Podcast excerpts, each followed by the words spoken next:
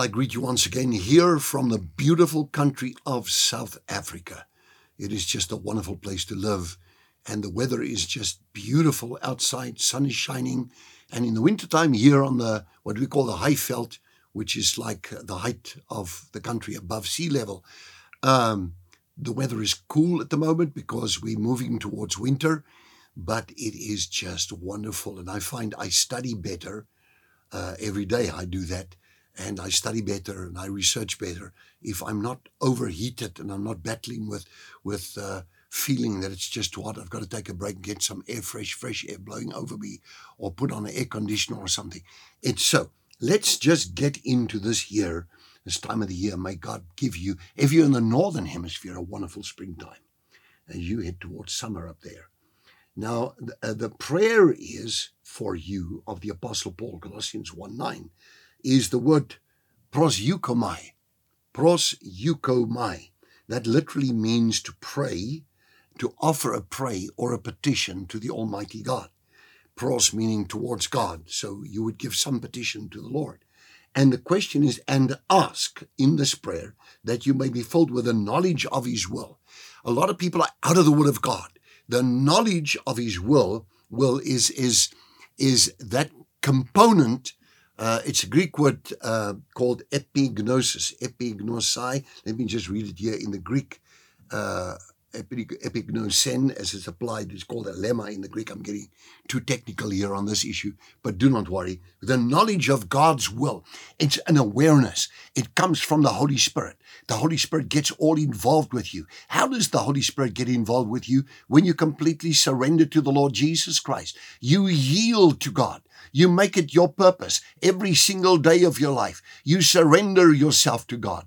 You know, one thing I always do, and I need to tell you this because this, like with me in my private life, I have got my prayer life and that's all good. But the prayer life starts in my life personally with our Father which art in heaven. And I make it a point when I pray the Our Father at home in my study, in my closet. I close the door. I go on my knees before God and I raise my hands before Him and I bow my head in honor of Him and surrender to Him and say, Our Father, which art in heaven, hallowed be thy name. Thy kingdom come, thy will be done on earth as it is in heaven.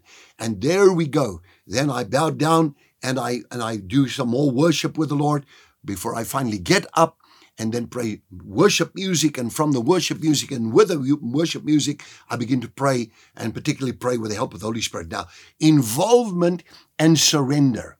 I try to make it as complete as I know how as a human being. There may not be in me any unforgiveness. There may not be present in my life any form of bitterness or any form of criticism of my fellow man. There must be only love towards all people. That's the way it works.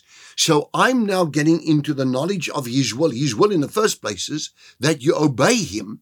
And in the first place, that obedience takes you to the place where God can see that you are not just a hearer of the word of God, but you're also a doer of the word of God, and you're humble before Him, and you pray to Him with all of your might.